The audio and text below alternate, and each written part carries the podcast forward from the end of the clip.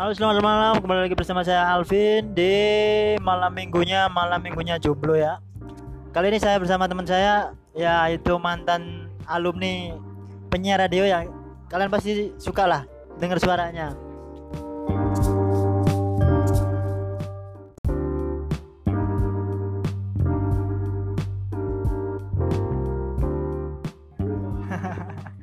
ya kita sapa dulu gimana Mas Viko? Halo. Hai, selamat malam buat teman-teman pendengar podcast barunya Alvindra. Perkenalkan nama saya Wigo Edwin Santoso. Kalau ngomongin soal pengalaman sih nggak nggak sepro banget lah Pak ya. Cuma berapa tahun sih? Cuma tiga tahun dari tahun 2015 sampai akhir 2018 saya di dunia radio, tentu aja di Surabaya pastinya. Kalau dua tahun pertama ada di salah satu radio anak perusahaan radio ternama juga. Terus di tahun ketiganya radio ya radio biasa lah ya. Untuk apa sih kalau dibilang buat nyambi kuliah lah ya. Nah, seru juga kan kita bareng sama mantan penyiar radio yang waktu itu ngehits banget di salah satu radio di Surabaya. Eh untuk Mas Wigo nih kenapa nih kok bisa resign? Padahal kan itu kan banyak orang yang pengen jadi kayak Mas Wigo. Kenapa bisa resign? Ini pertanyaan pribadi, dijawab pribadi atau gimana sih mas? ya jadi ceritanya itu kalau uh, gue bakal ceritain dari awal mula aja kali ya. Mungkin lebih seru banget soalnya. Kalau awal masuk di dunia radio sih sebenarnya nggak sengaja banget. Waktu di tahun 2015 benar-benar cari kerja untuk ya menyambung hidup gitu loh. Bukan menyambung hidup gara-gara kebutuhan rumah ya, tapi gara-gara waktu itu juga masih kuliah dan emang kebutuhan untuk uang saku, uang jajan juga nipis banget. Nggak se apa ya nggak senormal teman-teman yang lain lah ya. Terus akhirnya bisa masuk di dunia radio di salah satu radio ternama. Uh, waktu itu juga saya juga masih belum jadi penyiar masih jadi tim produksi tapi kalau teman-teman pengen tahu produksi itu apa produksi di dunia radio sendiri itu memproduksi semua iklan ataupun insert. Nah insert itu kayak misalkan uh, iklan layanan masyarakat, terus beberapa apa ya kalau dibilang audio-audio yang mengedukasi para pendengar yang seperti itulah ya. Terus akhirnya bisa naik ke penyiar berapa tahun? Cuman dua tahunan kalau nggak salah di dunia, uh, di radio tersebut di radio pertama ini dua tahun akhirnya waktu juga bener-bener udah nyita banget sampai bener-bener kuliah molor banget pak. Tujuh tahun gila. Tujuh tahun gitu kan. Hampir di DO juga gila. Wah mungkin staff kali ya. Staff di kampus ya. Ya hampir tujuh tahun di dunia kampus terus sempat dapat teguran juga dari kampus disuruh selesaiin skripsi. Tinggal skripsi doang sih sebenarnya terus akhirnya pindah ke radio yang benar-benar fleksibel banget waktunya bisa dibuat, uh, dibikin kuliah ngerjain skripsi dan juga nyambi-nyambi yang lain lah ya kayak misalkan ngeband atau uh, pokoknya job-job yang halal yang bisa menghasilkan duit lah gitu Ya, sudah lama sekali ya Mas Wiko di daerah, eh di daerah di dunia radio. Uh, untuk untuk untuk tahun pertama gimana Mas Wiko? Apa ya apa dirasakan itu nggak penat atau gimana? kalau dibilang penat sih emang bener-bener penat. Gimana nggak penat gitu kan? Dunia baru gitu. Terus pertama juga emang dari awal nggak passion banget nggak suka banget sama yang namanya dunia siaran. Apalagi jadi penyiar. Nggak sama sekali nggak punya eh, nggak uh, punya pikiran untuk jadi penyiar sama sekali. Tapi tapi kenapa kok bisa bertahan sampai tiga tahun Nah itu gara-gara kebutuhan kali pak ya. Duit bro. Cicilan motor juga masih banyak gila. Aduh mahal banget gila. Terus uh, tuntutan juga pak. Kayak misalkan uang kampus uh, uang uang uang apa sih? Uang SPP kalau dibilang. Uang SPP juga kebetulan dari semester 1 sampai semester terakhir ini saya bukan saya sih Wigo. Formal banget sih Wigo uh, biayain diri sendiri gitu. Ini nggak interview kok pak? iya iya iya iya iya. iya. Tapi ya gitu. Kalau untuk tahun pertama dibilang penat, emang bener-bener penat banget. Dunia baru, terus awal meraba juga, wah pressure-nya gede banget. pertama disuruh olah vokal pertama bukan olah vokal sih gimana caranya meringkas berita yang pertama itu terus yang kedua olah vokal yang ketiga diajarin untuk ngedit untuk software eh, apa kalau nggak salah Cool Edit Cool Edit 2 terus naik ke Adobe Audition. Itu di tahun pertama. Dan benar-benar pressure-nya gede banget. Sampai benar-benar ya kalau dibilang atasan atau koordinatornya itu koordinator dari tim produksi itu benar-benar killer banget waktu itu kan. Sampai pernah dibilang nggak punya otak. Sampai pernah dilempar mouse mouse komputer tuh Bapak dilempar sama tikus bapak. ya bukan tikus kali. Mouse ya mouse itulah mouse laptop mouse mouse komputer. Terus sering juga dikatain nggak pernah bisa maju monoton aja ide-idenya tapi lambat laun. Saya buktiin Vigo buktiin dengan cari referensi kayak misalkan lihat YouTube, terus lihat teman-teman yang lagi nge-MC, lihat acara-acara TV, games yang seperti apa, terus yang lagi tren seperti apa, dikembangin lagi akhirnya diproduksi jadi insert, jadi guyonan, jadi iklan layanan masyarakat, tapi dikemas dengan semenarik mungkin sesuai segmentasinya. Kalau anak muda kan biasanya apalagi uh, usia-usia teenage itu sukanya yang pacar-pacaran, yang jomblo-jombloan, itu pasti kena banget dan gampang banget cari materi yang seperti itu. Tapi kalau yang jadi PR adalah teman-teman dari pendengar yang dari range umur adult. Bukan adult sih, lebih ke arah mature. Ya kan? Kalau umur mature kira-kira dari umur 21 sampai umur 30 lah ya mature kan maturenya anak muda di Surabaya dan juga di Jakarta. Bukan di Surabaya di Jakarta tapi di seluruh Indonesia gitu kan. Itu benar-benar cari infonya yang benar-benar harus agak berbobot tapi dikemasnya juga agak yang gimana ya harus pas banget pokoknya gitu loh. Terus akhirnya berkembang berkembang berkembang berkembang sampai terbentuklah radio itu dijadiin radio yang seperti um, pada umumnya ada penyiarnya. Soalnya dulu waktu pertama masuk radio yang saya masuki tidak ada penyiar sama sekali, cuma memutarkan lagu dan juga insert. Dan di tahun kedua saya masuk di situ, akhirnya dibentuklah format siaran, format produksi dengan uh, general manager dan juga uh, apa sih kalau dibilang, hmm, ini loh apa sih OAC on air koordinator terus MD PD MD kan musik music director terus PD program director. Nah format-format yang radio seperti pada umumnya itu akhirnya masuk di radionya Wigo yang dulu pertama kali saya masuk gitu.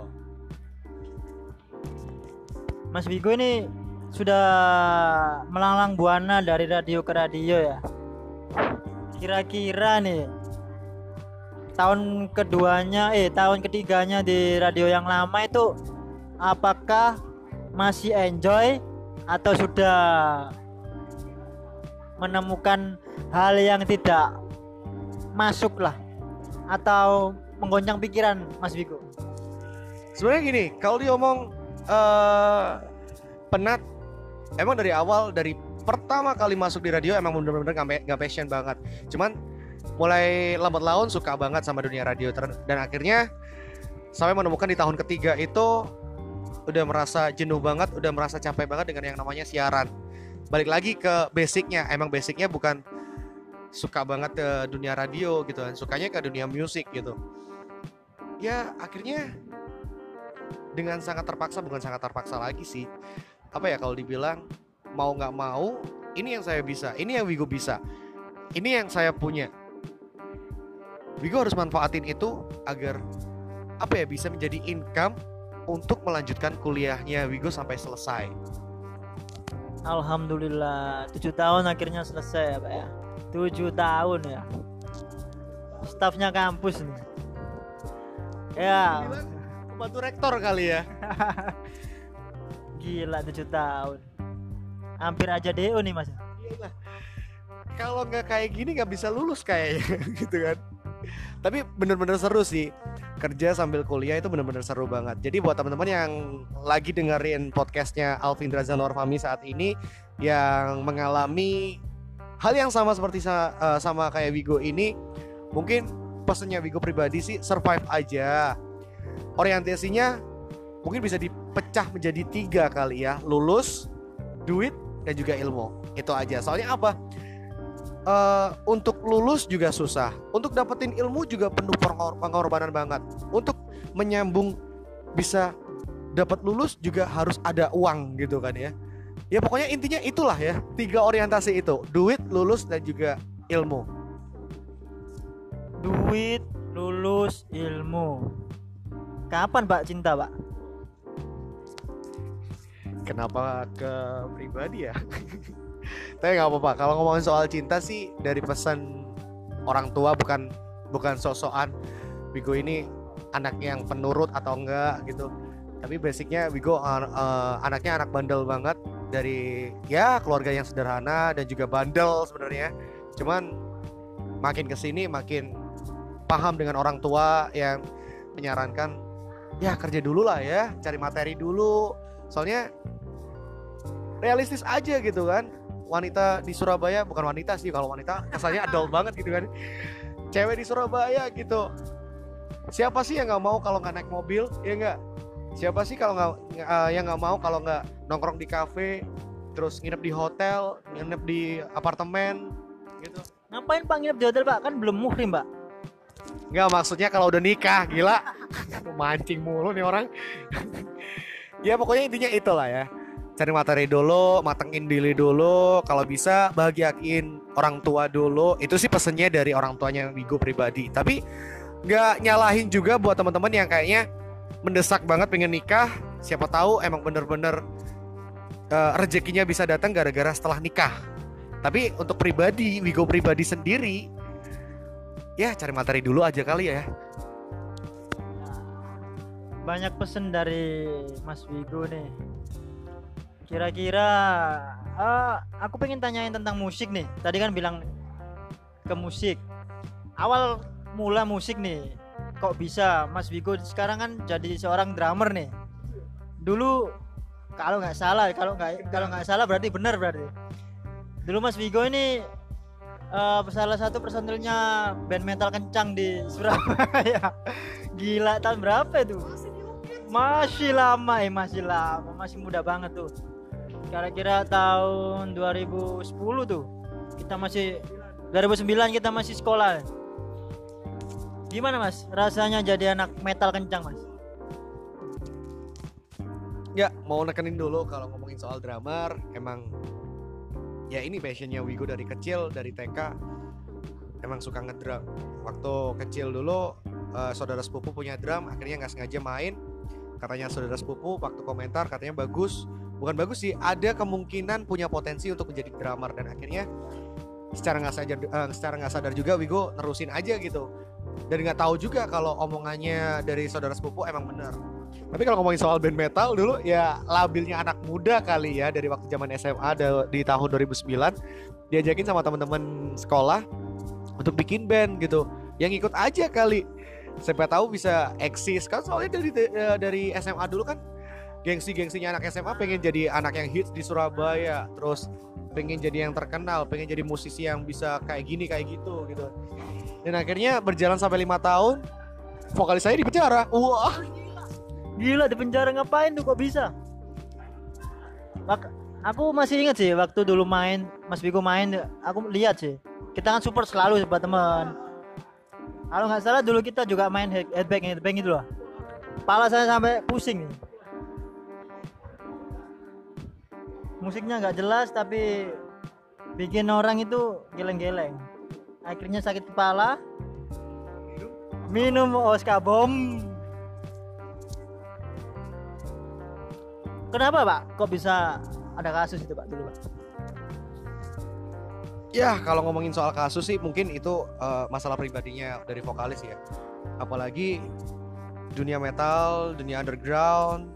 Nggak usah dunia underground atau dunia metal dunia musik di Indonesia pun semakin apa ya kalau dibilang semakin rusak sih bukan semakin rusak tapi ada lah ya beberapa uh, pelaku musik di Indonesia itu yang menggunakan lifestyle seperti kebarat-baratan. Kalau nggak ngedrugs nggak enjoy main musik. Katanya seperti itu. Tapi apa ya kalau dibilang ya mungkin itu kesalahan saya eh, kesalahannya dia sendiri gitu kenapa dia bisa masuk dan terjerumus di dunia, di dunia narkoba? Padahal teman-teman yang lain juga udah ngingetin jangan sampai lah ya kita main musik main musik aja. Kita main musik yang bener-bener aja yang lempeng-lempeng aja cari duit yang cari duit aja gitu. Nggak usah sampai terjerumus di dunia narkoba. Dan akhirnya dia makin dalam terjerumusnya dan jadi tahun 2016 terakhir ketemu itu di bulan Februari kalau nggak salah. Terus di bulan Agustus atau Juli dapat berita kalau dia ada di penjara. Ya secara nggak mau bukan resign lagi. Udah buyar kayaknya.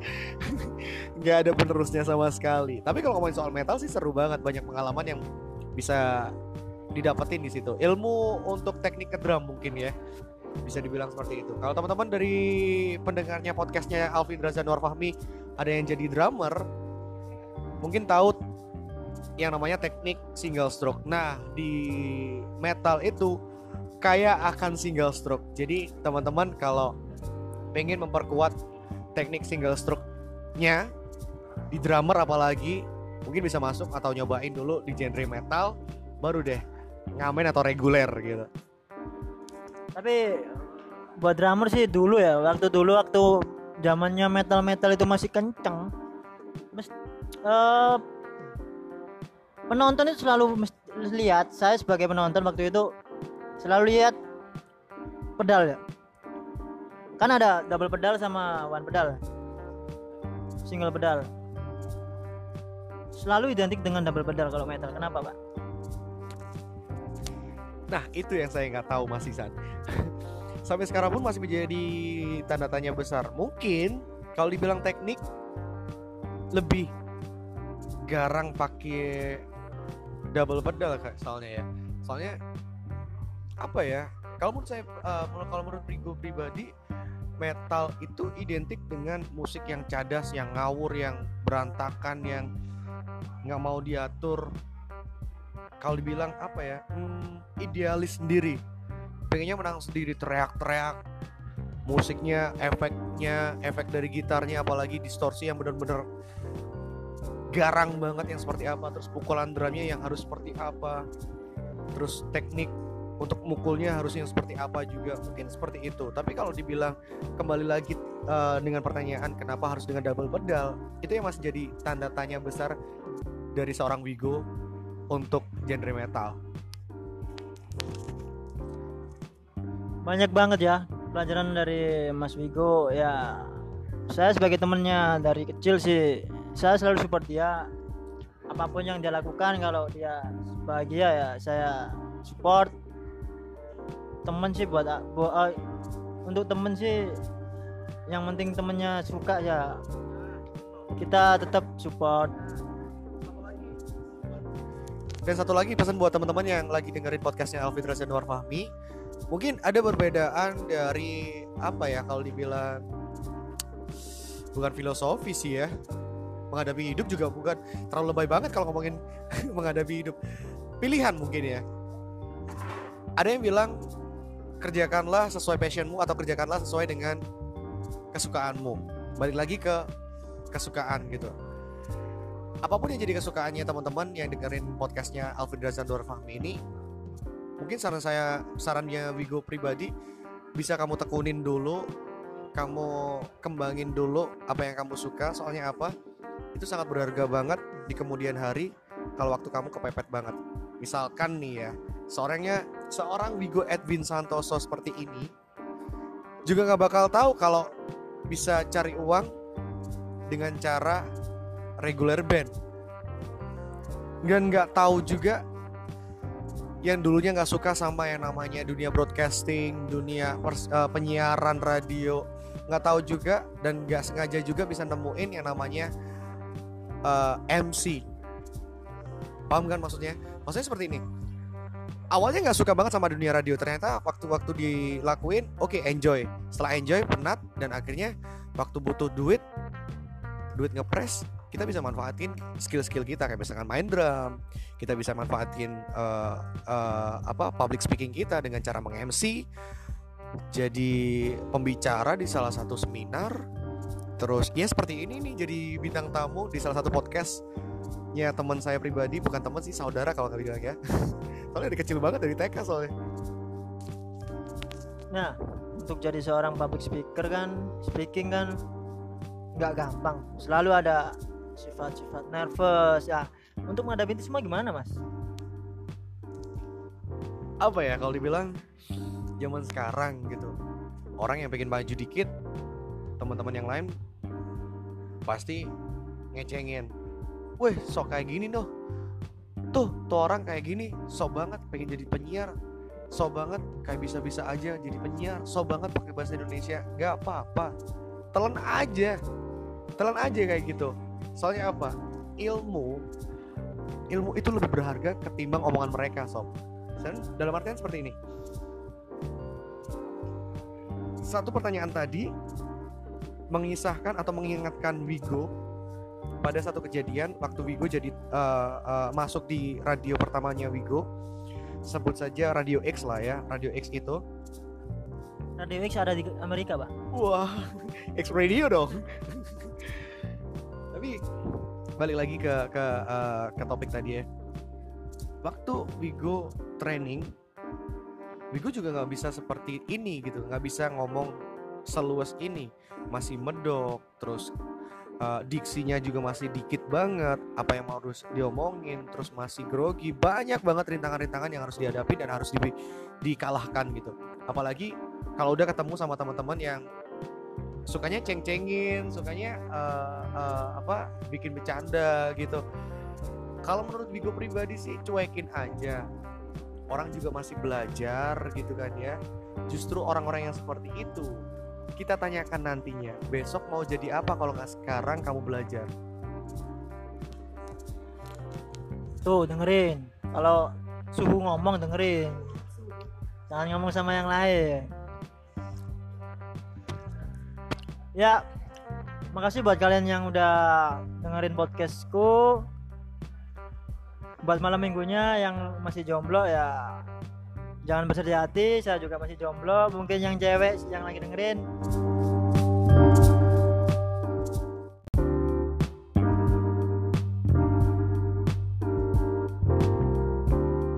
nggak tahu. Ya mungkin pesan-pesannya kayak gini aja sih kali ya. Di, di Sabtu malam minggu ini, apalagi buat teman-teman yang lagi ada di rumah, nggak usah khawatir lah ya. Nikmatin aja masa jomblo kalian. Dengan cara apa? Lakukan aktivitas yang bermanfaat banget. Entah itu bermanfaat untuk mencari ilmu, entah itu bermanfaat untuk mencari materi. Pokoknya yang bermanfaat banget buat kamu.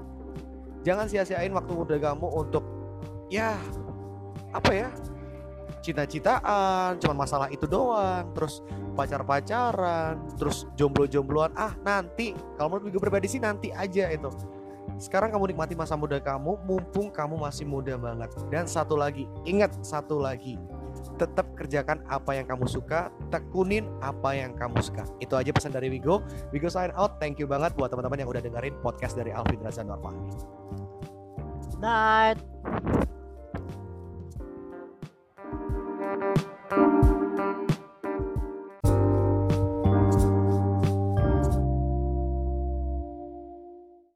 The podcast you just heard was made using Anchor. Ever thought about making your own podcast?